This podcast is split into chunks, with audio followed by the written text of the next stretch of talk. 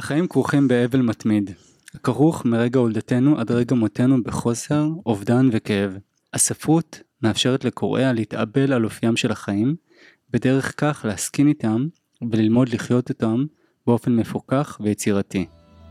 היי, ברוכים הבאים לפרק חדש. אנחנו עושים היום טיפ, אה, פרק מיוחד על אה, ריפוי הנפש באמצעות קריאה וכתיבה, ביבלותרפיה. ממש שמח לארח את דוקטור אורלי וקנין, ראשת החוג לביבליותרפיה בסמינר הקיבוצים, ודוקטור שרית ברזק, הרצאה בחוג תואר שני בהכשרת מטפלים בביבליותרפיה, וגם כן ביבליותרפיסטית בעצמך. אנחנו הולכים לדבר היום על הספר הנהדר שכתבתם, דרך מילים, קריאה וכתיבה כמחב טיפולי. זה ספר ערוך. זה ספר שכתבו אה, מגוון של כותבים שמטפלים ו... כן, כדי שאני אציין שה, שהציטוט שהבאתי הוא באמת של אה, הפסיכולוגית בשם מירב רוט, נכון, שכתבה גם בפרק נכון. הזה, וזה ציטוט, ציטוט מאוד מקסים שמאוד התחברתי אליו, כי נכון. כתיבה וקריאה אה, אני יודע שלי הן מסייעות מאוד ואני משער שלרבים אחרים אני תמיד כמעט בכל פרק אני משתף איזשהו ציטוט או משהו mm. אני מאוד מחובר למילים וזה מאוד ואני רציתי שאולי מי שמאזין ייקח קצת הרבה אנשים מתחברים לזה אבל אני רוצה שהם יבינו באמת מה זה אומר טיפול וריפוי דרך קריאה וכתיבה. Mm-hmm. אז בואו תסבירו אולי באמת מה זה ביבליותרפיה מה זה טיפול דרך אה, קריאה וכתיבה. אנחנו באיזשהו מקום אה, משתמשים בכתיבה ובקריאה אה, כאמצעי להגיע אל המטופל, אה, גם באופן שבו הוא יכול אה, להביע את עצמו, גם באופן שבו אנחנו יכולים לעשות דרך זה התערבויות טיפוליות, וגם באופן שבו אנחנו כמטפלים משתמשים בזה אפילו ברמה שזה נמצא בתוכנו כדי להכיל את המטופל וכדי לחשוב אותו וכדי להיות איתו באיזשהו סוג של אינטראקציה. אה, ובאמת אה, התחום עצמו הוא, הוא תחום מגוון ורחב והטקסטים הם מגוונים והם יכולים לבוא לידי ביטוי לא רק בכתיבה וקריאה, אה, זה יכול להיות אפילו טקסט מושמע, חזותי. כן, אני מאוד התפלאתי שראיתי את זה, גם דיברתם על ריאליטי בתוך הספר ואני נכון. קצת לא הבנתי איך, וסרטוני וידאו והמון, אז ממש התפלאתי כי זה עולם אה, ענק. נכון. אני גם משתף שאני קבעתי לאיזשהו הרגל, אני לא יודע אם אתם מכירות את ההרגלים האלה, אבל ממש כתיבה בבוקר, יש כאלה שעושים עמוד אחד, יש כאלה שעושים שלושה עמודים, זה ממש הרגל של מישהי מפורסמת, שכחתי את מה, לא, קמרון, נכון? קמרון? מה השם הפרטי? דרך שכחתי. האומן.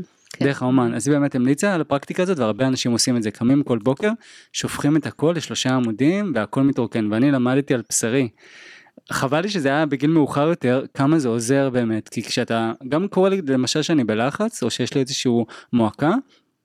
אז לשבת על הדף ופשוט לפרוס את הכל פתאום הכל נרגע פתאום אתה, אתה כאילו המטפל של עצמך. אתן יש לכם את הפרקטיקה הזאת אתם כותבות? אה, אנחנו אה, כותבות, אה, לי יש היסטוריה ככה של כתיבה של סיפורים, סיפורים קצרים, לפעמים שירים, חלקי שירים, בהחלט כותבות, אבל זה נכון כי באמת אנשים פונים אל הקריאה והכתיבה באופן ספונטני, כי, כי זה באמת מרחב שהוא מאפשר, מאפשר לבטא, מאפשר להיות עם איזה מין גשר כזה בין פנים לחוץ, מאפשר לשים על הדף משהו ואז להתבונן בזה. התהליכים האלה של הרפלקציה האלה הם תהליכים של התהוות. אנחנו מתהווים דרך הקריאה והכתיבה, אנחנו יוצרים המון המון דיאלוגים. מתהווים, מה זה אומר? כלומר, יש פה תהליך של התהוות אה, של שניים, זאת אומרת, הקריאה גם מחיה את ה...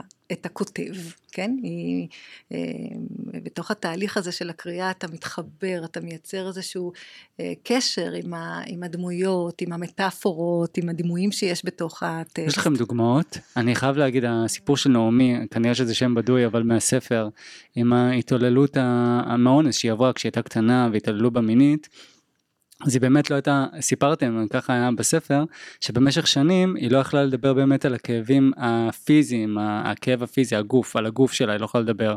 אבל אז שהקריאה לה איזשהו קטע מ, אה, מטוני מוריסון, אז היא ממש נפתחה, והיא ממש התחברה, ואז אני רוצה שמי שמאזין okay. כן. יבין כאילו כמה הטקסט יכול לגרום לך, אני מכיר את זה גם באופן אישי, הנה אני עוד, עוד סיפור, אני, אני רק אומר, אני, אני, אני כאילו רוצה לה, להסביר למי שמאזין כמה שיש ריפוי ויש חוזק בביליותרפיה, הרבה אנשים כאילו נמנעים מזה וזה לא כל כך כן. פופולרי, כמו שאת אמרת.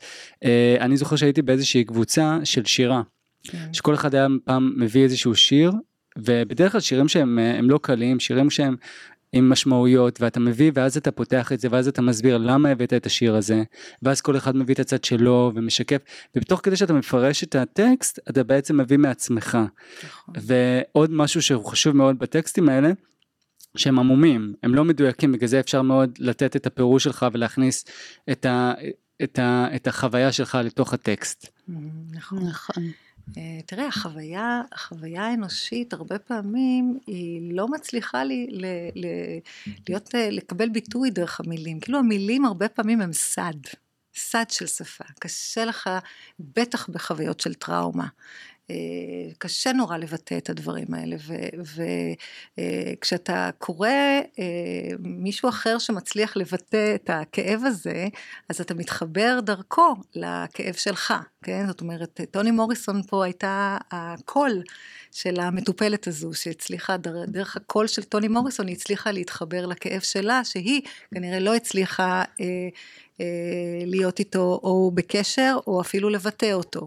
אז מה שקרה היה את, ה, את גיבורת הספר של העין הכי כחולה של טוני מוריסון, אשר מתוך טראומות האונס מבקשת להעלים את גופה הפגוע. בבקשה, זה, זה מתוך העין הכי כחולה, בבקשה אלוהים, לחשה על תוך כף ידה, בבקשה תעשה שאני אעלם.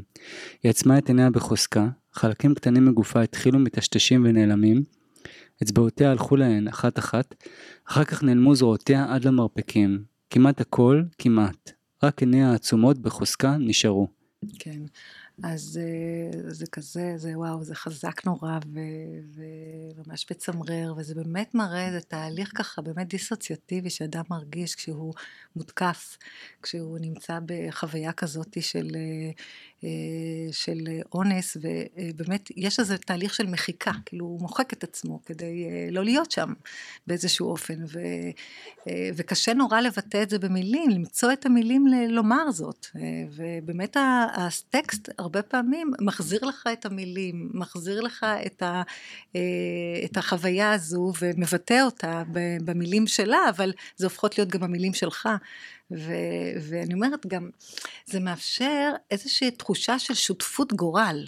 זאת אומרת, זה לא רק הגורל שלך, זאת אומרת, נותן לך איזו תחושה שיש שותפות גורל, יש עוד אנשים שחוו לצערנו את הדבר הנורא הזה, ו, ואתה כבר לא לבד בזה, כן? אתה לא לבד בתוך החוויה הזו, יש עוד שחוו את החוויה הזו והם עוזרים לך באיזשהו אופן לדבר אותה. אם מדברים איתך. אני רוצה ככה להוסיף פה, אמ, אני חושבת שאנחנו כאן מדברים על האיכות התרפויטית שיש בקריאה ובכתיבה. בפני עצמו אפילו לא צריך מטפל כדי לקרוא ולהזדהות ולקבל תשובות ולהיות ולקבל את ההכלה. אבל אני חושבת שזה אמ, הרבה פעמים לא מספיק לנו. אנחנו צריכים את המטפל שידע גם לקחת את החיבור הזה ולצעוד איתו עוד צעד אחד קדימה. ואני חושבת שזה באמת המקום של הביבליותרפיה. אנחנו נשענים על הכוח המרפא של הכתיבה והקריאה, ואנחנו בעצם כמטפלים, מטפלות, אה, מייצרים את הגשר הזה ועוזרים למטופל לקחת את זה צעד אחד קדימה. מה ההבדל נגיד אני עכשיו בסשן עם פסיכולוג או עם מטפל ביבליותרפיסטי? מה, מה ההבדל? מה, מה, מה השוני העיקרי כאילו?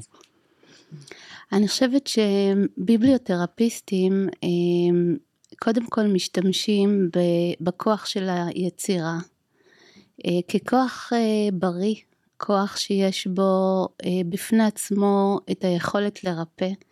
כי כמו שאורלי אמרה, אה, הוא מאפשר לך להיות באיזשהו מרחב שהוא לא רק אה, אה, לספר את עצמך, אלא אתה מכניס אה, קול שלישי, אתה מכניס מישהו אחר דרך טקסטים, אה, ואתה בעצם מייצר כאן איזושהי אינטראקציה שהיא בין הפנים לחוץ. בין העולם בחוץ, לבין מה שקרה לך, אה, לבין החוויה הפנימית שלך, והטקסט יכול להיות עוד קול בחדר, אה, שמרחיב את היכולת לעשות עבודה. זה בעיקר לכאלה שקשה להם לשתף, אני חושב, אני תוך כדי שאת מדברת אני חושב על זה. כן, אני חושבת שאתה שואל שאלה מאוד חשובה למי בעצם הטיפול מהסוג הזה מתאים. והרבה פעמים אה, זה נורא מטעה, כי בעצם הרבה פעמים אנשים אומרים, רגע, אבל אני לא אוהב לקרוא ולכתוב, אז למה שאני אלך לביבליותרפיסט? או למשל מישהו שפחות מחובר. אז רגע, אז בואי תגידי, זה לא מתאים למי שלא אוהב לקרוא ולכתוב? כן, לא, לא, זה ממש, אה, זה ממש לא ככה, זה מתאים אה, זה מתאים לכל אדם, אה, גם למי שלא קורא וכותב. אנחנו כל הזמן מוקפים בסיפורים, ואנחנו מנהלים מערכות יחסים עם הסיפורים האלה. וכמו שאתה אומר, כל אחד יש לו איזו רשימת אה, שמיעה כזו, גם של שירים, של אה, טקסטים, שהוא נורא מתחבר אליהם. ואנחנו מנסים רגע לעצור ולהבין את הזיקות האלה, את החיבורים האלה. כן? להבין למה מה... בחרתי בשיר הזה, למה בחרתי... מה מחבר פה, מה מחבר פה, ומה מצליח, מה אתה מצליח, מה שנקרא לתקשר דרך הטקסט הזה. ואיך אני, המטפלת, יכולה להבין אותך טוב יותר דרך הטקסט הזה. כן? דרך החיבור הזה שאתה מביא, דרך תיבת התהודה הזו, כן? לתוך העולמות התוכן שלך, כן? אתה, אתה פשוט מהדהד, אנחנו מהדהדים את זה דרך טקסטים שאנחנו מביאים, אבל גם אתה מהדהד את עצמך דרך טקסטים שאתה בוחר עבור עצמך. אז בהחלט אה, אנחנו כל הזמן מוקפים, והמטפל, הביבלותרפיסט, המיומנות שלו זה קשב נורא ייחודי. כן, אנחנו ככה מקשיבים למטופל, ודרך הקשב הזה אנחנו כבר שומעים איך הוא בתוך השיח שלו משלב כל מיני רפרנטים שהוא היה בקשר איתם. אז אנחנו שומעים את זה ומקשיבים לזה, ומנסים ככה אה, להחזיר אותו לקשר עם זה, ובדרך הזו אנחנו גם מרחיבים את השיח, שהוא לא יהיה שיח... אה, מצומצם, שהוא לא יהיה שיח אה, קונקרטי רק. השימוש ב, אה, בטקסטים הוא באמת מאפשר לנו להרחיב ולחבר אה, לכל החוויה האנושית שהיא מאוד מאוד אה, מגוונת ומורכבת. אני רוצה גם להוסיף לזה שאנחנו בעצם מספרים כל הזמן את עצמנו. ואת האחר. אנחנו מספרים כל הזמן את עצמנו. ואת האחר. אוקיי. המחשבות שלנו זה סיפור. וואו, זה יפה. זה אכן סיפור, כן. ואנחנו כל הזמן נמצאים בנרטיבים שלנו, של אחרים, ואתה יודע, יש בספר גם איזה פרק על הטיפול הנרטיבי בביבליותרפיה, ושם אפשר גם לראות איך, איך אנחנו לוקחים את הסיפור שאנחנו מספרים את עצמנו, את החוויות שלנו, ואנחנו נותנים לו זוויות אחרות. אנחנו מאירים שם בפנס על המקומות שלא שמנו לב שהיו במציאות ולא ראינו אותם ונשמטו מהסיפור שלנו. וואי זה מעניין, אתה נותן בעצם למטופל לכתוב בעצם את הסיפור חיים שלו ואז אתה מראה לו שחוץ מהאובדן או הקושי הרגעי עכשיו כרגע שנמצא בחיים שלו יש עוד אה, עוד דברים שהוא לא שם לב הרבה פעמים שאנשים כן. בדיכאון הם לא רואים את הדברים האחרים. נכון. והסיפור הזה עוזר בעצם, אז מה, זה איזה מטלת בית כאילו, שב עם עצמך ותכתוב עמוד שלם, סיפור חייך? כי היה לכם אה, כמה תרגילים בספר שאני ממש נכון. התחברתי אליהם ואני אשמח שנדבר עליהם אבל כן. נכון. תראה אני חושבת שזה אה, פחות אה, במובן הזה של מטלות אנחנו באמת מקשיבים לסיפור, לפעמים תוך כדי הטיפול אנחנו מבקשים ממטופל לכתוב משהו, ש... זה יכול להיות כמו שאתה תיארת, שאתה קם בבוקר ואתה כותב כתיבה אינטואיטיבית, מה שנקרא, זה הכתיבה זורמת. שופך הכל על הדף, שום צנזורה, שום כלום. בדיוק, אז זה, זה למשל תרגיל שביבליותרפיסט יכול גם לעשות בחדר הטיפולים. בעל פה או שהוא כותב את זה? הוא כותב את זה, כן, אנחנו משתמשים בדפים, אנחנו גם מרחיבים את זה לפעמים לציורים וכולי.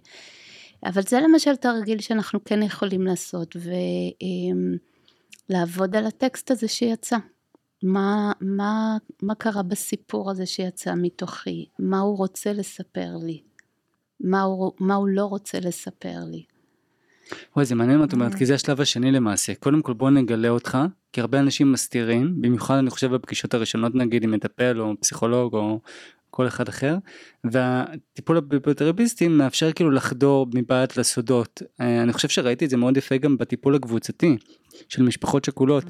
בספר שאנשים נמנעים מלשתף את הכאב הקשה לאבד, לאבד ילד, או לאבד אה, בת זוג, בן זוג, לא משנה מה, ואז תוך כדי בקבוצה, אה, בזה שאתה בוחר לך איזושהי שורה משיר או איזשהו טקסט, אתה ממש אה, נפתח. אני, אני חושב ש... כן. נכון. Mm-hmm. יש לי דוגמה בפרק גם שכתבתי על החברה הערבית. Mm-hmm. שזה אני... מעניין, תודה לך על זה, איזה, איזה רעיון יפה, כאילו, כן. לא חשבתי ופתאום ערבית, כן. אז כן, באמת בפרק על החברה הערבית, יש שם תיאור מקרה מאוד מעניין של קבוצה, שביבליותרפיסטית אה, הביאה אה, אה, סיפור עם קצר כזה, שיש בו מוסר השכל. שהוא מאוד אה, פופולרי ורווח בחברה הערבית ובכלל בתרבויות קולקטיביות, אה, סיפור שיש לו, שצריך ללמד אותך מה אתה אמור לעשות ומה אסור לך לעשות. בקצרה, יכולה לספר את הסיפור או שזה ארוך מדי? כן, זה, זה נקרא אה, חבל גנבים קצר, נדמה לי זה השם. הוא מספר על מלך שככה ניסה לברר מי מהעובדים שלו גונב. אה, והוא נתן להם אה, חבלים באורך של מטר ואמר מי שיחזיר לי את החבל קצר אז אני אדע שהוא הגנב אה, שמסתיר את הגניבה שלו. והוא חילק לכל העובדים חבל ואחד מהם החזיר לו את זה קצר. והוא בעצם באותו רגע סימן את הבוגד. אה, והעניש אותו על כך והמוסר השכל היה שהשקר הוא כמו חבל קצר. בעצם אפשר מהר לעלות עליך אה, כשאתה מרמה. ואותו עובד אה, קיבל איזשהו עונש משהו כזה. והסיפור הוא קצר הוא פשוט. כמו כל סיפורי מוסר ההשכל ואותה מטפלת בחרה לתת אותו בקבוצה של נערים שפחות חשפו מעצמם. זאת אומרת, הם הגיעו לקבוצה הטיפולית, הם היו עם בעיות חברתיות, היו קצת סגורים, ובעצם דרך הסיפור היא שמה במרכז הקבוצה את הנושא שהוא הכי פחות מדובר ואולי מתביישים בו, והחברה מאוד מגנה את המרמה, את הגנב, את מי שעובר על החוק. אה, היא שמה אותו במרכז השולחן, ו... והנערים פתאום דרך הטקסט הזה התחברו למקומות שבהם הם רימו והם ככה וכל אחד התחבר לזה מהמקום שלו. אחד סיפר שהוא גנב לאחותו את הטלפון ועד היום ההורים לא יודעים על זה והשני אמר שהוא שיקר לאמא שלו עם הלימודים ו... וכולי. ופתאום כולם התחברו אחד לשני מה שלא היה קודם אה, בחיבור בקבוצה והייתה לגיטימיות לדבר גם על המקומות שהם פחות יפים אצלי. באמצעות הטקסט. באמצעות הטקסט, כאילו הטקסט נתן לגיטימיות למקום הזה. אה, ואז הם דיברו גם על חוויית העונש שנלווית למקום הזה. אה, ולאחר מכן הם גם דיברו על התחושה שבעצם לפעמים גם הם יכולים לעשות טעויות ו- ולקבל על זה עונש, אבל הם, בזה הם למעשה מורדים גם בקבוצת ההורים, מה שמאפיין את גיל ההתבגרות. Mm-hmm. והסיפור בעצם נתן איזו דחיפה קדימה אה, לחוויה של איחוד בתוך, כאילו, תחושה לכידות כזו בתוך הקבוצה. אה, ואפשר לטיפול להתחיל להיות הרבה יותר אינטימי ביניהם. זאת אומרת, יכלו לחשוף עוד דברים אחר כך, משהו נפתח, זה היה כמו מין, הסיפור פתח שער זה. כמו איזשהו חבר נוסף בקבוצה, הטקסט, שהוא פשוט משתף ממש, ואז כולם מרגישים ביטחון גם לשתף. תיארת את זה ממש יפה. ממש, נכון. אני חושב מהחוויה האישית שלי גם כן, נכון. כשמישהו מביא איזשהו שיר קשה, הכותב עצמו של השיר, אנחנו כל כך מודים לו לפעמים, תודה לך ששיתפת כל כך הרבה, ואז אתה מרגיש יותר חזק, אני יכול גם, אם הוא יכול, אז כנראה שאולי גם אני יכול. נכון, נכון, נכון, הסיפור, הטקסט הוא כמו מיכל כזה שאנחנו שמים בתוך הקבוצה, ואז כולם יכולים לצקת.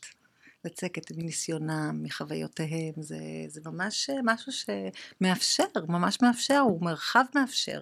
כן? אז זה בעיקר לאנשים ש, שמתביישים, אה, אני, אני, אני באופן אישי מאוד ביישן, כן. ואני חושב לעצמי, כן, אני, הטקסט עוזר לי, אולי, אולי בגלל זה כמעט בכל פרק אני, אני לוקח ומצט, ומצטט, דרך אגב אני פותח, אני אוהב מאוד לפתוח באיזה שהם ציטוטים כמו שעשיתי עכשיו. כן.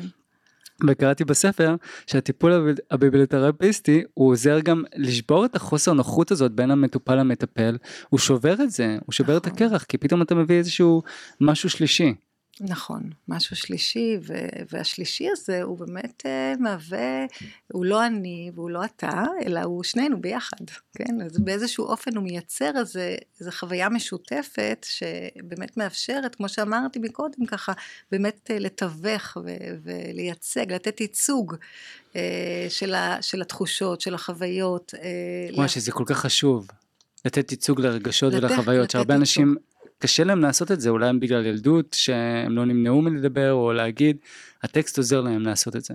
ממש, הטקסט נותן להם מילים, נותן להם מילים, אה, מפגיש אותם עם חוויה, מפגיש אותם עם אה, סיפור שאולי שיש להם איזשהו חיבור אליו, שהוא מהדהד להם אה, חוויות של עצמם. זה מאוד יפה, אני חייב להכניס את זה, ש... כי זה לא יצא לי מהראש, החוויה עם הילדים, קראתי גם בספר, נכון. איזה יופי שילדים פתאום נפתחים כשמביאים להם איזשהו טקסט או איזשהו סיפור, ילד שלא היה מוכן לדבר ולא רוצה להגיד מה קורה לו, פתאום אתה יושב איתו ואתה מקריא לו איזשהו טקסט או אתה אומר לו תבחר איזשהו סיפור, פתאום הוא בוחר לבחור את הסיפור, הוא בוחר סיפור שמשקף באמת את המצוקות, את המצוקות הרגשיות שלו ומה שעובר עליו באמת. נכון, נכון. למשל, אה, כשאנחנו עובדים עם, אה, עם אה, הורים, אז הרבה פעמים אנחנו למשל מבקשים מהם, שואלים אותם איזה, לאיזה טקסט הילד מתחבר. זאת אומרת, איזה סיפור, הרי ילדים יש להם איזו נטייה ככה מאוד אה, לחבור לאיזשהו סיפור מסוים, ובתקופה מסוימת רוצים לשמוע ממנו עוד ועוד ועוד ועוד, ואפילו לקרוא, אה, אפילו ביום בערב אחד, יותר מפעם אחת, כן? ממש מתישים את ההורים, והם רוצים עוד פעם ועוד פעם ועוד פעם, ואנחנו שואלים ככה, איזה סיפור הוא עכשיו, מה שנקרא בפרונט, הילד יש לו קשר, בדרך כלל הסיפור הזה באמת, הוא מחובר לילד גם באיזשהו שלב התפתחותי, באיזשהו אה, אה, אתגר התפתחותי שכרגע אה, הילד עומד בפניו, או באיזה נושא אישי שכרגע מעסיק אותו ומטריד אותו.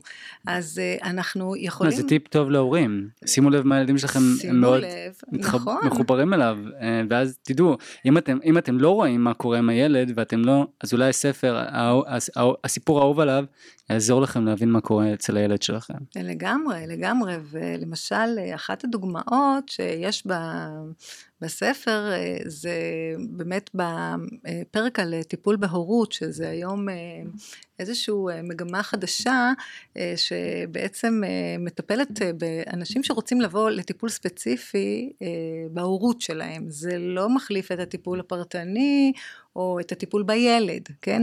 אבל לפעמים זה באמת מאוד עוזר להורה לבוא לטיפול ולפעמים באמת הוא עושה איזשהו תהליך של התפתחות שאחר כך כמובן יש לזה אפקט מאוד משמעותי על הקשר שלו עם הילד. ו... אולי אפשר לתת באמת דוגמה על האימא ש... ואבא והילד, שהילד סובל מחרדות קשות ומתפרע, ו... ואז כש... לוקחים לטיפול הביבליותרפיסטי, אני, אני מביא מהספר כמובן, כן. את שלושתם, את זוכרת את הספר? הנשואים וההורים וגם הילד, ואז, ואז מס, מבקשים מכולם לספר ביחד לספר סיפור. סיפור משותף, הסיפור המשותף, כן. אה, שזה עוד כלי, לספר סיפור משותף. סיפור משותף, ואז בסיפור המשותף הזה באמת אה, אפשר היה לראות שכל פעם אה, כשמגיע תורה של האימא, היא מכניסה לשם איזשהו אה, ענן של חרדה, כן? המפלצת, אה, העשן. המפלצת, העשן, כן, זאת אומרת שבאמת היא באמת מלאה בחרדות, והחרדות שלה באמת מציפות וצובעות ככה את כל האינטראקציה, גם עם הילד, גם עם, ה, אה, עם הבן זוג, זאת אומרת, בהחלט אפשר, דרך הסיפור, הסיפור משקף, הוא מהווה איזושהי תמונה. אמ, בדוגמה נוספת שיש בפרק הזה, אפשר לראות אה, אימא שהיא אימא יחידנית, שילד אה, מסרב ללכת לגן או יוצר קשיים ללכת בגן. כל בוקר זה מתחיל עם קשיי התארגנות ובכי והוא לא רוצה להיפרד והוא אה, מגיע לגן והוא נצמד לאימא והוא מב... לא רוצה הוא פשוט לא רוצה. והיא לא יודעת איך להתמודד אה, הגננת פה עוזרת לה ו, ונותנת לה איזשהו ספר, והספר באמת עוסק ממש בצורה אה, ישירה בילדה שלא רוצה ללכת לגן. זה... אה, רותי. רותי, מסיפורי רותי של דוד גרוסמן, כן, זה מסיפורי רותי. כן, אני חושב שזה עוד איזשהו ספר מעולה להורים, אני לא יודעת שקיים הספר הזה בכלל, הילד שלכם לא רוצה ללכת לגן, תקראו לו את הספר, רותי, לא רוצה ללכת לגן, לא יודע איך זה נקרא, אבל משהו עם רותי. נכון, סיפורי רותי, אז, אה, אה, אז הספר הזה באמת, אה, זה ספר שבעצם אנחנו שומעים שם על, על אבא שבאמת מנסה לשכנע את הבת ללכת לגן, וכל פעם הוא מספר לה ככה איך הילדים גדלים ומתפתחים, ואיזה חוויות הם חווים, ואיזה דברים נהדרים הם, הם עוברים ככה, והיא נשארת לישון במיטה עוד, עוד ועוד ועוד ועוד, והם גדלים ומתפתחים, והיא נשארת במיטה, אז היא מפסידה. כן? זאת אומרת, יש איזשהו ניסיון לשכנע את הילדה ללכת לגן. דרך הסיפור. דרך הסיפור, ובאמת להראות לה, להמחיש לה כמה היא מפסידה. אבל זה קול מאוד מאוד הורי, כן? זה קול הורי כזה שמנסה להגיד שבאמת כדאי ורצוי ללכת לגן. אמ, אבל הילד דווקא לא מתחבר לספר הזה שהגננת המליצה. הילד מתחבר לספר לגמרי אחר, ש... שהוא גם כן מסיפורי רותי, וגם אותו כתב דוד גרוסמן, אה, לספר אל תדאגי רותי. עכשיו בספר הזה אה, מסופר על ילדה שכן הולכת לגן, אבל אבא שכח להביא לה ארוחת עשר, אה, והיא, והוא אומר לה, כן, אני עכשיו אלך הביתה ואני אביא לך את הארוחה בדיוק בעשר, אבל אז באים הילדים. ואבא קצת מתעכב, ואחד אחרי השני הם מספרים לה למה, למה אבא לא יגיע עם ארוחת עשר. כן? כי אולי איזה מכשפה תכשיף אותו, ואולי איזה אריה בדרך יטרוף אותו, ואולי שודדים ישדדו את ארוחת העשר. זאת אומרת, מאחד אחרי השני מספרים לה על זה, אה, ורותי עומדת ועונה להם איך אבא, איזה, באיזה תושייה ובאיזה אה, אה, אמצעים אבא אה, יצליח לעקוף את כל המכשולים ולהגיע בזמן עם ארוחת העשר. וזה הספר שהילד אוהב. ואנחנו משתהים עם האימא ומנסים לראות למה הילד אוהב דווקא את הספר הזה, ופחות את הספר אה, שהגננת הציעה. למה? אז, זה באמת, אה, קודם כל, אה, אה, הספר של אל תדאגי רותי. זה שובר את הלב, כי זה, זאת, נכון. זה, אין לו אבא, או אין לה אבא. נכון, ל, נכון. ל... אז קודם כל באמת, אה, אה, בשני הספרים זה, זה קשר עם אבא, כן? אבא מספר. אוי. אבא מספר. בחירה לא נכונה. אבא מספר, אז באמת יש פה איזשהו ייצוג אבאי שקצת מפצה ככה על ההיעדר, יש איזה קול של אבא מאוד משמעותי שנמצא בתוך הספר, ו... אבל זה, וזה לא רק זה, כי בשני הספרים יש את אבא שמספר. מספר ומנסה להסביר. נכון. אז זה לא רק זה. אה, יש בספר הזה איזה קשר נורא משחקי. נורא יצירתי ונורא קרוב בין אה, רותי לאבא. אה, אבא, כשהוא חוזר, כשהוא מגיע עם עבודת, עם ארוחת העשר, והוא מתחיל לשוחח עם רותי, אז רותי אומרת לו את כל הסיפורים שאמרו החברים בגן, הנה, מכשפה תכשיף אותך, החשיף אותך, אז אבא כבר יודע את התשובה שרותי סיפרה לילדים בגן, כי זה כבר תקשורת כל כך קרובה ביניהם. כן, אני אלך עם רגל אחת על המדרכה ורגל אחת על הכביש, וככה אנחנו נבטל את הכישוף, כן? זאת אומרת, יש שם משהו נורא קרוב, נורא משחקי, נורא יצירתי, בין, אה, בין אה, רותי לאבא, וזה הדבר שהילד נורא מתחבר אליו. כי אימא נורא הפנימה איזה קול נורא אה, אה, רציונלי, והיא מסבירה אה, לילד כל מיני הסברים רציונליים, בדומה לסיפור השני, כן? אה, עכשיו, היא גם מספרת, דרך הסיפור, אנחנו גם מתחברים לחוויות הילדות שלה. כן? והיא מספרת שהיו לה הורים שהיו מאוד מאוד, היו עסקנים בקיבוץ, וכל מה שעניין אותם זה רק הנושאים בקיבוץ, וה, אה, והילדים לא כל כך עניינו אותם, אז אה, היא גם סובלת מאיזשהו חסך אה, הורי, וחסך במשחקיות ויצירתיות, ולכן היא מפנימה איזה קול ככה מאוד, כזה קול מאוד מאוד קר ומסביר, ו... נוקשה, ובעצם באופן הזה בעצם הילד משדר את המשאלה שלו, לאיזה קשר כזה יותר חם, יותר קרוב, גם מצד האמא, יותר משחקי, וכשהיא שומעת את זה, mm. וכשהיא מתחברת לזה, וכשהיא פתאום מתחברת גם ליצירתיות שלה בתור ילדה, והיא פתאום נזכרת בסבתא שהייתה בעצם ספרנית בספרייה, ושהיא גם כן שמה ספגה המון המון סיפורים, ו... אז משהו בתוכה מתרכך, והמון המון חלקים ש... של עצמה שנשכחו, שהודחקו, שהיא לא הייתה איתה במגע, חוזרים ל, ל, לקשר, היא חוזרת לקשר איתם והיא יכולה להיעזר בהם עכשיו אה, בתוך חוויית ההורות שלה. זהו, כן? בדיוק, אני חייב, אם אנחנו כבר מדברים על זה, אז באמת להורים שמאזינים, מה, מה אתם מציעים למעשה? נגיד איזשהו תרגיל קטן שיכול לחבר אותם יותר לילדים. אני ככה רוצה, עוד לפני התרגיל, אה, להעיר אה, על החלק הזה שבו יש טקסטים שמאפשרים הרחקה ויש טקסטים שלא. ובעצם אה, אנחנו הרבה פעמים אה, משתמשים בסיפורים שיכולים לאפשר איזושהי מידה של הרחקה מהחיים. מה הרחקה מהחיים, אוקיי. כן, נגיד הטקסט הזה על הילדה שלא הולכת לבית ספר או לגן, הוא קרוב מדי לחיים של אותה ילדה שלא רוצה ללכת לגן. Mm. והרבה פעמים אה, הורים, מורים עושים את ה... אה, אה, בוחרים את הטקסט בגלל שהוא מאוד קרוב וחושבים מה יופי זה יכול לאפשר הזדהות. אבל דווקא לפעמים זה שאין יכולת להתרחק מהסיפור קצת האישי שלהם, mm. והוא קרוב מדי והוא מה שנקרא לפרצוף, הוא לא מאפשר מרווח לחשוב את, את עצמם, לנדוד, לעוף מעבר לחיים ולמצוא את הפתרון של הבעיה. ודווקא הטקסט ש, ש, שהיה בו משהו משחקי קצת, איזה דמיוני, רחוק מה, מהחיים של אותה ילדה, אפשר לה להשליך עליו מעולמה. ואפשר היה, היה לראות קצת יותר דברים שהיא זקוקה להם, הצרכים שלה, אוקיי? זה באמת שונה מאוד מטקסטים דידקטיים, טקסטים חינוכיים שמכוונים, mm. טקסטים קרובים מדי, שלא מאפשרים את ההרחקה מהחיים, כי אנחנו זקוקים לזה. אפילו כשאנחנו בוחרים לראות סרט. אנחנו לא תמיד נבחר לראות סרט שהוא בדיוק אחד לאחד, כי לפעמים זה קשה לנו למדתי מדי. בתקש... למדתי כן. תקשורת אה, כשהייתי צעיר, ואני זוכר בדיוק שזה מה שה... כן. בגלל זה לא יותר מדי, אנשים לא התחברו להדליק את הטלוויזיה על סרט תוכנית שהיא משקפת יותר מדי מקרוב את מה שעובר עליהם. דווקא הרחקה היא מקרבת. הרחקה. כן, נכון? זאת אומרת שמטפלים...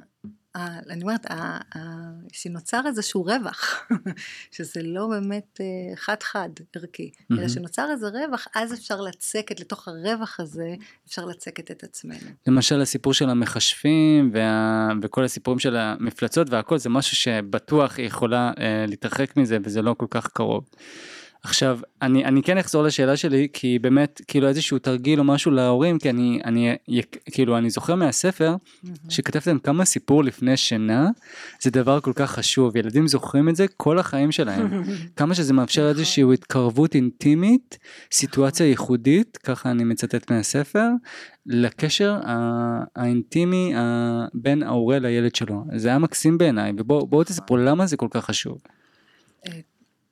אני, אני אתחיל ככה, אני אגיד ככה שבאמת... אתן מקריאות לילדים? אני יכול... אה, כבר מקריאות לילדים, כבר לנכדים. אז יופי, וואו. אה, כן. אני גם שרה לילד בלילה לפני שירה. לפעמים סיפור, לפעמים שירה, כן.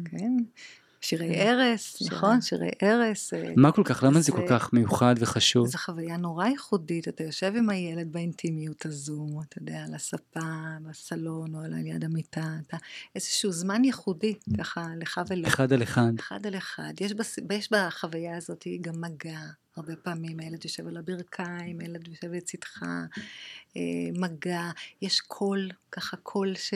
אה, אינטונציה, אה, קול שמלווה אותו, איזו מעטפת קול כזאת ש, שמלטפת את הילד, שמערסלת אותו ב... ב אה, יש, יש כאלה שבאמת לא חוו, אני פעם הייתה לי מטופלת, ש... לי לא קראו אף פעם. זהו, ש... שלום, ש... נעים להכיר. טוב, אנחנו חמישה ילדים, אני חייב כן, להגיד. כן, אז- ואני מכיר היום הורים שלא מכירים לילדים כי אין להם זמן, או כן, אין להם... זמן, כן, וזה חבל, זה משהו שבאמת צריך גם אה, לנו לא הקריאו, לייצר. זמן, נכון, גם לנו לא הקריאו, נכון, גם אני, חמ- גם אנחנו חמישה ילדים. אולי נפתח קבוצת וואטסאפ. קבוצת החמישה. כן, כן, ממש ככה, אז אני, אני אספר שזאת אה, אה, אה, מטופלת שבאמת אה, הגיעה עם המון המון חסכים, אה, היא הוצאה מהבית בילדות אה, בצו בית משפט בגלל התעללות, ואחר כך אה, גדלה במשפחות אומנה, וגם שמה לצערנו גם חוותה אה, המון דברים אה, מאוד מאוד קשים ומורכבים, והגיעה כבר בתור בוגרת, והיא ביקשה שאנחנו נפתח כל פגישה טיפולית שנקריא לה ספר ילדים. פשוט זה היה איזושהי אה, אה, התחלה ככה של מפצה על כל החסך הזה של אה, חוויית אה, אה, הורה וילד ובאמת, אה, ובאמת היינו מקריאים ולפעמים היא באמת ביקשה את אותו סיפור מאותו שבוע ככה קצת כמו ילדה קטנה שמבקשת את אותו הסיפור שוב פעם ושוב פעם ושוב פעם. פשוט לקרוא את זה. אז זה באמת איזה מין חוויה מאוד של קרבה, של אינטימיות, של חיבור, של רגש, של אה, שילד יכול גם, אה, הוא, הוא נורא נהנה גם כשהוא אה, שומע ועוד פעם ועוד פעם את הסיפור, הוא זוכר את הסיפור, הוא יכול להשלים את המשפטים, הוא, זה גם איזשהו טקסט שמחבר בינו לבין אימא. הם כבר יכולים להשלים אחד, אחד את המשפטים, הם משחקים עם, עם, עם הסיפור הזה, כן?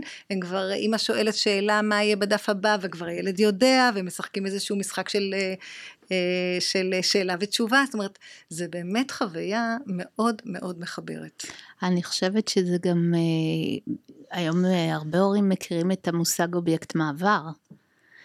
זה סוג של אובייקט מעבר, זה כמו חיתולי, שילד לוקח ונאחז בו, ו... והוא בעצם נפרד מאמא כשהוא הולך לישון, הוא נפרד מאמא ואבא. Hmm, הוא נכנס למרחב אחר שבו הוא נרדם. וואי זה מעניין, זה כמו שילדים הולכים נגיד לדודים או למשפחות רחוקות אז הם לוקחים איתם את הבובה שלהם, זה אובייקט נכון, מעבר, את נכון. השמיכה שלהם, הם לוקחים את זה, אז זה גם אובייקט מעבר לפני השינה, ההיפרדות כן. מהאימא ואבא. נכון, נכון. כמה זה- זמן צריך להקריא? לא באמת אני שואל, כי כמה שיותר, כמה שיותר, לא. כמה- כמה שילדים רוצים, אם הם רוצים. חצי שעה, 20 דקות, לא, אה, אז זהו, זהו, יש משאים ומתנים מאוד מורכבים בין הורים לילדים על משך ההקראה. אה, מה דעתך? אה, כמה אני, זמן? אני חושבת שצריך אה, גם, תמיד צריך גם לשים גבולות, כן? כי לפעמים ילדים רוצים עוד ועוד ועוד ועוד ועוד. אה, אני חושבת שההורה צריך אה, להקריא אה, פרק זמן שהוא מקריא את זה בטוב, בכיף, ברוך. בהנאה. אם הוא כבר מתחיל להקריא מתוך איזשהו חוסר סובלנות ו... ואפילו אה, איזשהו כעס שמתחיל אה, לעלות כלפי הילד הזה שהוא לא, לא מרפה, אז זה פחות מוצלח. אבל זאת עצה טובה. כן, כן. כן, אז אני חושבת שכן, ש, שכל עוד זה נעשה ב, בטוב ובכיף, אה, אז זאת חוויה טובה, ו, וצריך להקריא, ועד שילדים גם הופכים להיות קוראים עצמאיים, ואז הם קוראים לבד, כן? זאת שלי יחימוביץ' אמרה משהו יפה לגבי הילדים שלה, אין מה לעשות, היא אמרה, הם ילדים קטנים חייבים לשחד אותם כדי שהם יקראו. כלומר, אם אתה קורא אתה תקבל את הצעצוע הזה. ואז עם הזמן הם מתרגלים לזה והם קוראים. כן. אני חושבת שהטקסטים, שוב, הם לא חייבים לבוא דרך קריאה. גם ילד שאוהב סרטים הוא בעצם קורא טקסט.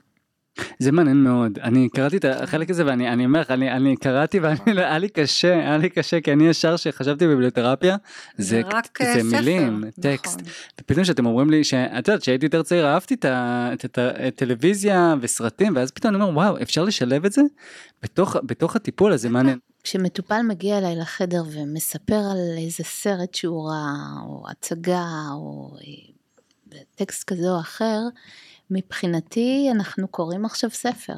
זאת אומרת, הוא מביא לי משהו מאוד חשוב לטיפול שמספר לי על עצמו. הוא מספר לי על עצמו, זה לא משנה אם אה, הוא צמוד לטקסט אחד לאחד, או שהוא מספר אותו עם שינויים. זאת אומרת, תמיד יש שינויים.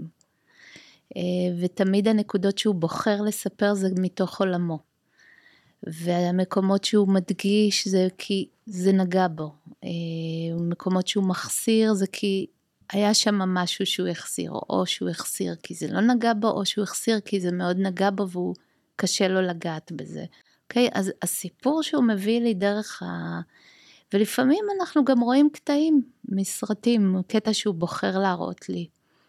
מעניין. שהוא מאוד מעניין למה הוא בחר את כן. הקטע הזה ומה יש בקטע הזה שהוא רוצה לספר לי על עצמו והוא נגיד לא מספר את זה באופן ישיר. הוא מספר לי את זה דרך זה שהוא רוצה שאני אראה את הקטע הזה. דוגמה, באמת היה שם איזשהו משחק שאני חשבתי שהוא מקסים בעיניי, זה משחק קלפים במרכאות ששמתם שם על השולחן כן. אה, שורות משירים אה, עבריים אה, ידועים ואז כן. כל אחד מהמשתתפים בוחר איזושהי שורה ואז הוא אה, מחליט אה, להמשיך אותה למעשה, להוסיף לה מילים. נכון. אולי אני באמת אקריא את רויטל שאיבדה את הבן שלה בתאונת דרכים כשהוא היה בצבא. ופניך שוב רוגות כפני הים, פניך יפות ילד יפה שלי, רוגעות כי נשרפת למוות, כפני הים לכבות השרפה, הים שכל כך אוהבת. ואז היא ממשיכה, המילים שבחרתי אינן הטובות מכולן, כי רציתי לומר עוד הרבה, אבל אינך פה לשמוע. אני אומר לעצמי, האם הייתה איזושהי אפשרות בעולם שהייתה משתפת את המילים הקשות האלה שלא בטקסט? יש בשורה הזו משהו שלפעמים הוא, הוא כמו מבקע, מבקע איזה קיפאון. מבקע איזה, איזה, איזה חוויה ככה שהיא מאוד עצורה, מאוד סגורה, מאוד, אה, מאוד בודדה, מאוד לבדית. ופתאום איזו שורה כזאת היא מצליחה לחלחל דרך החומה, חומות ההגנה בצורות שמנסות להרחיק אותנו מכאב, להרחיק אותנו מסבל, הרי אובדן זה באמת אה, סבל נורא. כן. אובדן של ילד עוד. אובדן של ילד, נכון, כן. אנחנו, זה קשה אפילו, אה, אה, אנחנו מתקשים אפילו אה, לדמיין את הדבר הזה. והרבה ו... אנשים גם לא רוצים לשמוע, אני מדבר נגיד על הסביבה שלה. מי עכשיו, כאילו באמת יהיה, צריך להיות מישהו שממש מכיל בשביל לדבר איתה על האובדן של הילד שלה, והרבה נמנעים. את יודעת, עשינו כמה פרקים והיה מישהי שאיבדה את האימא שלה באופן פתאומי. כן. אנשים ממש התרחקו ממנה, אנשים שמכירה לא רצו, נבהלו. נבהלו, איך אתה פונה לבן אדם ואתה מדבר איתו אחרי שהוא איבד את אימא שלו באופן פתאומי, באמצע לכם אתה מרגיש שכל דבר שאתה הולך להגיד הולך עכשיו לפרק את הבן אדם. כן. אבל אנשים רוצים לשתף ורוצים נכון, לדבר. נכון, אבל זה בדיוק, זה בדיוק הדבר העצוב, שבאמת אנשים מתרחקים, ודווקא האדם הזה כל כך צריך עכשיו חיבוק והכלה ושיתוף וביחד. אה, ובאמת שור, כשאתה לוקח שורה כזאת שהיא באמת אה, מצליחה איכשהו להיכנס פנימה, ואז היא כמו איזה מין, היא, היא תופסת כאילו, אנחנו תופסים איזה חוט שאנחנו פתחום, פתאום את החוט הזה יכולים למשוך מתוך הנפש פנימה, ולהתחיל עם החוט הזה אה, בעצם לסרוג איזה, איזה איזה סיפור, איזה שיר, שמתחיל לבטא את כל הרחשים, את כל הרחשים, את כל הכאב הפנימי הזה. זה, זה הכוח של הספרות, זה הכוח של, ה, של המילים, שהם אה, באמת, אה, אה, יש בהם איזה מין איכות, יש בהם איזה איכות של, של חלחול, איכות פואטית כזאת, שמצליחה, מצליחה באמת להיכנס דרך הסדקים. המעט סדקים שיש לפעמים כשאנחנו באמת נמצאים במקום מאוד מאוד מוגן ומגן, יש לזה איכות לחלחל דרך סדקים, ומשם להתחיל להוציא את, ה, את החומרים החשובים האלה, לאבד אותם, להיות איתם בקשר. זה הכוח של ביבליותרפיה למעשה. זה כוח, זה כוח אדיר, זה כוח מיוחד מאוד. ואני חושבת שלכולנו, זאת אומרת, אה, אם אנחנו חוזרים למי זה מתאים, או מי מגיע לטיפול בביבליותרפיה, mm-hmm, זה mm-hmm. בהחלט, זה מתאים לכולם, כי אה, לכולנו יש הרבה פעמים קושי לדבר את הכאב, לדבר את הטראומה, להיות איתה בקשר, להיות איתה במגע. היא, היא נותנת לנו בעצם את ה... את ה אמ, אה, השפה הזאת נותנת לנו בעצם את, ה, את החומרים שמצליחים, שאנחנו מצליחים אה, להתחיל לייצג. בעזרתם לייצג את, ה, אה, את הפנים הזה הכל כך כואב, את, ה, את הטראומה הזאת. אני חושבת, אה, אורלי, את באמת מדברת על הקריאה, ואני חושבת גם, גם על ההקשר של הכתיבה, כתיבה, נכון. שיש בו גם את הנושא הזה של התיעוד. זאת אומרת, אני כותב משהו, אה, והוא נשאר שם. הוא נשאר ואני יכול לחזור אליו ולקרוא אותו שוב, ואני יכול לתת למישהו אחר לקרוא אותו. יש לי כאן איזה מצע שלא הולך לאיבוד. ולפעמים הדבר הזה גם יכול להיות אה, קושי. אה, יש אנשים שכותבים ומאוד נבהלים שנשאר תיעוד למשהו שהם כתבו, ומי יקרא את זה, והאם מישהו אי פעם יפתח ויראה את זה. אז באמת האיכות של הכתיבה היא, היא, יש בה, יכולה ללכת גם למקום מאוד נעים של תיעוד, של משהו שנשאר ממני גם אחרי שאני הולך, mm. ויכולה ללכת גם למקום של אוי ואבוי ייכנסו ויחשפו ויראו ואני לא רוצה להיות שם. אה, אבל אני חושבת שזה כמו בקריאה, נותן כן. לנו מרחב הכלה גם. מרחב הכלה, כמו שאתה אומר, לא, לא, אנשים לפעמים לא רוצים להקשיב, אבל הכתיבה, הדף יכולה לספוג הכל. וואי, איזה משפט יפה, mm. הדף יכול לספוג הכל. יכול לספוג הכל, כן. כן. לא, אני, אני, אני, אני לא יכול to, to emphasize, להדגיש עד כמה הכתיבה עזרה לי באופן אישי, כן. וכמה אני מאחל לכל מי ששומע את זה עכשיו, לא משנה באיזה מצב הוא, לכתוב, לכתוב את הדברים, לקום בבוקר או בלילה או מתי שלא יהיה, אני ממש אה, במחאות מקנא מילדים שהיו, שהיה להם יומן אישי, אני לא הייתי כותב יומן ואני מתבאס על זה, ואני יודעת, אני קניתי, אף פעם לא מאוחר, אף פעם לא מאוחר, לא, אני כותב, אבל לאחיין שלי קניתי יומן, לצערי הוא לא כותב, הוא לא כותב, רציתי ממש, את יודעת שהם, שהם שהם פשוט אה, ישלחו לספר הכל ואת צודקת גם לי יש את הפחד הזה שיקראו כי אתה כותב באמת הכל אבל אתה אתה מתגבר על זה היתרונות הם כל כך גבוהים אה, ש, שאתה ש, ש, ש, שאתה מעביר את זה. יש אנשים שכותבים ושורפים אחר כך. כן, רן דנקר שרף את כל היומנים שלו לפני כמה נכון, חודשים. נכון. אבל תחשוב, גם יש משהו בכתיבה, כשאתה כותב, תמיד מקופל בפנים מישהו אחר. כי אתה בעצם כותב כבר עם איזו טרנספורמציה מסוימת של, אמ, שאתה כאילו קצת מספר את זה למישהו. זאת אומרת, זה שונה מלדבר עם עצמך אפילו. כמה כוח יש בדבר הזה, מקופל שם בן אדם נוסף. וזו החוויה הטובה, שאתה בעצם לא לבד.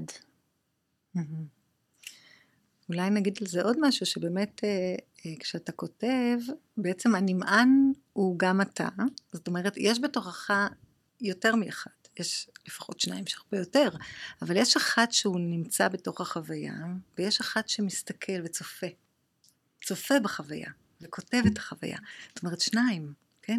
ואנחנו בטיפול נורא מפתחים או מנסים לפתח ולבסס את הצופה הזה, את המסתכל הזה, זה שמסתכל ויכול גם אה, להבין. זאת אומרת פה משהו כל כך חשוב, לפתח את הצופה אצל כל אחד מאיתנו, כי אנחנו נכון. לפעמים נשאבים לתוך הסיפורים ולתוך ה, מה קורה לי והכל, ואת מבקשת בטיפול, את אומרת את זה מאוד יפה, להתרחק, להיות הצופה. להתרחק, כמה להיות זה הצופ... חשוב. ממש ממש חשוב, זה, זה, זה חלק שהוא החלק שאנחנו קוראים לו הרפלקטיבי הזה, החלק שמתבונן בעצמנו ומנסה לה... להבין את עצמנו. אה, וזה, זה, אה, לפתח את המתבונן, את האני המתבונן הזה, זה ממש אחת ממטרות הטיפול, כן? זה, זה מטרה מאוד מאוד משמעותית. ואני חושבת ש...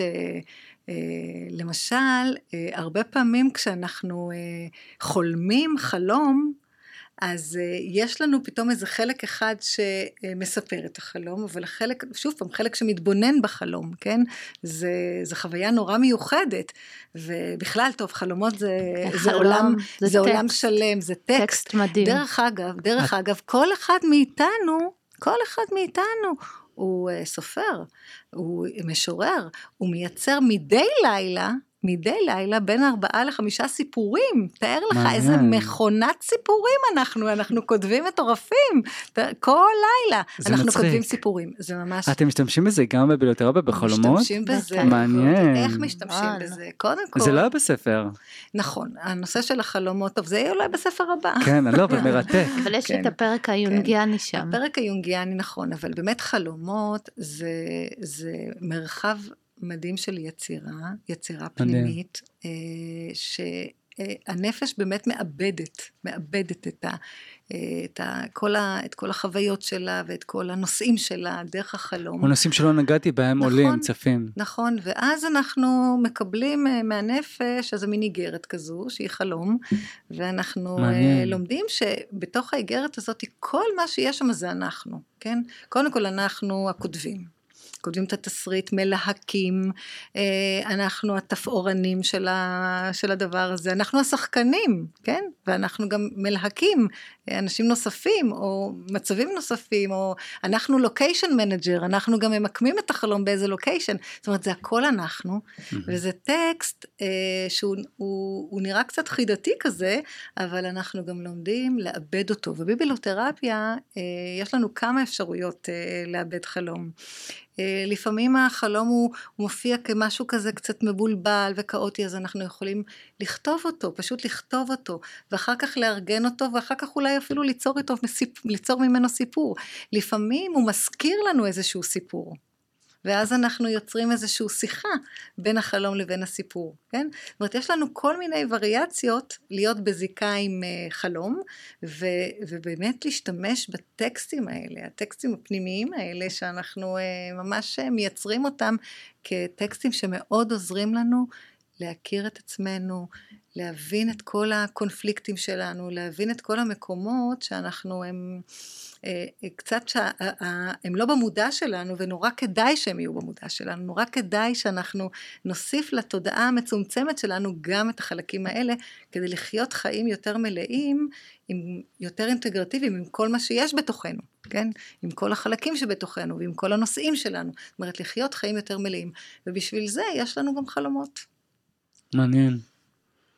כן, אני חושבת ש...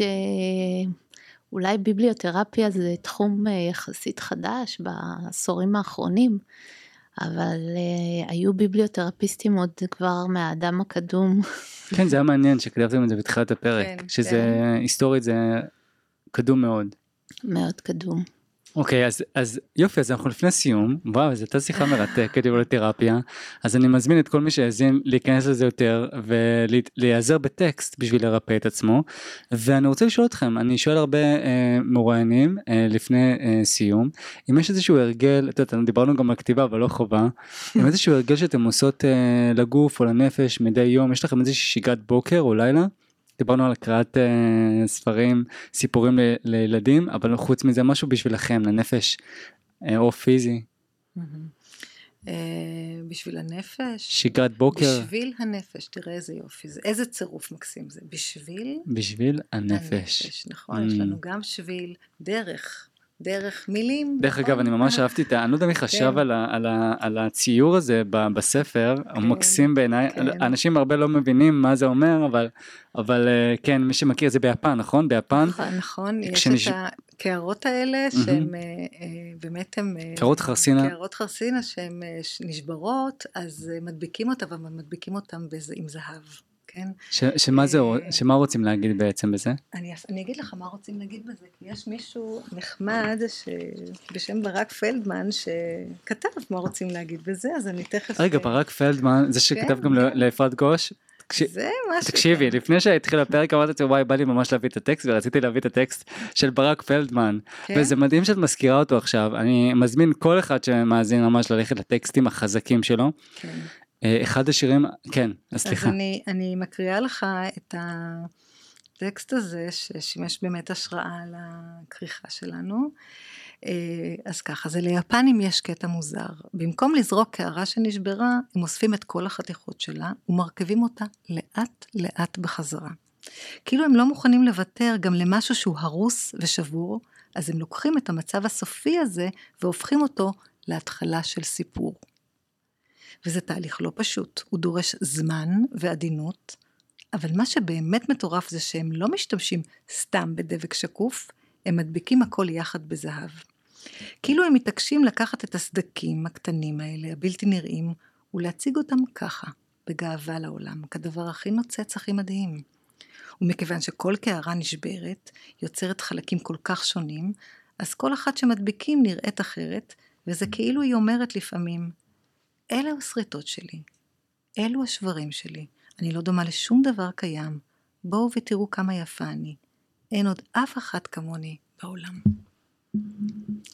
מקסים, איזה כיף לו שהוא יכול לשתף ולחבר ולהעביר את הדברים שלו לעולם. כן. אז יאללה, אז שגרות. שגרה. אה, שגרה זה, זה, תראה, כל בכל פעם, ככה, בכל אה, אה, יום בחיים, יש אה, גם קריאה וגם צפייה, כן? זאת אומרת, אה, אני למשל אה, ממש אה, מקפידה על, אה, על, זה לא משנה מתי, אבל אני מקפידה לשמוע. טקסטים, אני גם אוהבת נורא את הקטע של השמיעה. יש לי המון המון אה, שעות של נסיעה, אני גרה בחיפה, אני לומדת בתל אביב, יש לי המון המון שעות, אז יש לי מין אפליקציה כזאת, iCast, ואני אה, שומעת סיפורים. סיפורים, כן. audiobooks, כן. מגניב. אה, יש לך איזשהו ספר עכשיו שאת מתחברת אליו? הספר, יש את הספרייה לעיוורים, Mm. נכון? ויש שם סיפורים אה, מושמעים, אז, אה, אה, אז אה, כל, אה, כל פעם אני... אה, את ממליצה? אני בחיים לא. אני- אני לא לא חושב שאי פעם שמעתי audiobook. לא? אתה לא... אז... אז הפודקאסט אני, פודקאסטים אני שומע, אבל, אבל אודיובוקס, אני יודעת. אני מעדיף לקרוא, אז אבל... אה, תראה, זה... כי זה גם הרבה זמן. זה, זה נורא נעים, ויש גם באמת אה, אה, קוראים שהם ממש, ממש ממש נעים נורא לשמוע אותם, ממש מקריאים, כאלה שמקריאים שממש... אה, כרגע אני קוראת את הבשורה על פי יהודה של עמוס עוז, זה בדיוק הספר עכשיו האחרון שלי, אבל אה, אה, זה משהו שאני מאוד אוהבת, גם בהליכה, מנסה הליכה, ג'וגינג במשך היום וזה, משהו לשמוע ספר, זה, זה ממש הכיף שלי, כן? אני פחות שומעת פודקאסטים, יותר, יותר שומעת ספרים. audiobooks, אוקיי, כן, מעניין. כן. אז, אז אוקיי, אז, אז יש לך את זה כמעט כל זה, יום. זה חלק. מהשגרה שלי, כן, חלק מגניב. עוד משהו שלי. מעניין? ו... זה הרגל מגניב. זה הרגל מגניב, נכון, זה הרגל ממש, זאת אומרת, ממש סיגלתי לעצמי, גם קודם כל כדי ממש להשתמש בשימוש משמעותי בשעות הרבות על הכבישים, Mm, הבלתי נסבלות, אבל זה לפחות אני הופכת את זה לאיזושהי שעה משמעותית וכיפית. הבנתי. כן, לפעמים יעילה. ממש קשה לי, ממש קשה לי להפסיק. להפסיק. זאת אומרת, לפעמים אני מגיעה לחנייה, זה קרה לי פעם עם uh, סיפור משפחתי, um, והגעתי לחנייה, וממש הייתי כמה דקות לפני הסוף, ולא יכולתי להפסיק, והייתי צריכה להיכנס לשיעור, ואני, ואני שמעתי, איחרתי לסטודנטים עם, עם עיניים אדומות, כי זה ממש וואו. גרם לי לבכות הסיום, ואני נכנסת לסטודנטים, ושואלים, מה קרה? קרה משהו? הם חשבו, אולי קרה לי איזה ת- בדרך, איזה... אומרת להם, לא, זה הסיפור. כמובן, אה, סיפרתי את הסיפור. אז אה, אני גם כן אה, מתערבבת בתוך סיפורים, אה, בוכה, עם בוכה וצוחקת, ו... ו... וה... אה, הזה, החלק הזה של להקשיב להם אה, תוך כדי נסיעה, זה, זה באמת משהו, הרגל, הרגל כיפי. יש לך המלצה לספר? אה, אמרת כאן סיפור משפחתי, יש משהו שאת אומרת, וואו, אתם, כדאי לכם ממש לשמוע את זה באודיו? ספר שכדאי ממש, תראה, יש כל כך, בכלל. הרבה, כל כך הרבה ספרים, אני לא כך, אה, אני אומרת, תמיד מחפשים איזה אחד כזה. נכון. זה משהו שכל אחד מתחבר ל, ל, לספרים אחרת, ל, זה, אתה יודע, זה, זה כל כך אישי, זה כל כך אישי. אה, לפעמים אני באמת מתחילה ואני רואה, ספר שהמליצו לי, אני מתחילה ופחות. כן. כן. אתה יודע, השאלה שלך מעניינת, אני פתאום כן. קלטתי שאני לא, לא הבנתי שאני, יש לי איזה טקסים כאלה, כן. הרגלים, אבל אני חושבת שיש לי באמת הרגל כזה של לקראת ערב, אחרי ככה עומס של כל היום, עבודה, זה, אה, אני שומעת אה, מוזיקה. אני שמה ככה מוזיקה קצת מחשיכה את הבית, אה, מכינה ארוחת ערב תוך כדי עם בעלי, ניר. אחרי אוכל, ילדים, השכבה, כל הסיפור, אנחנו יושבים לדבר, רק אני והוא. וזה ככה חיבור בין המוזיקה, שאני כל פעם בוחרת, אנחנו בוחרים, כל פעם הוא בוחר, אני, Mm. אנחנו לפי מה שמהדהד באותו יום, איזה שיר או שירים. והשיחה אחר כך עושה את ההשלמה, את החיבור. עכשיו כשאני חושבת על זה, זה קורה גם עם הבן הקטן שלי שאני משכיבה אותו לישון, אז אנחנו מתחילים בשיחה שאני שואלת אותו, אני מבקשת שיספר לי משהו טוב שקרה לו היום. אמ, אחרי ככה שהוא מספר לי, אני מספרת לו סיפור, או, או שרה לו איזשהו שיר, וככה הוא מסיים את היום, הוא נכנס למיטה ונרדם. אני חושבת שמשהו בחיבור הזה בין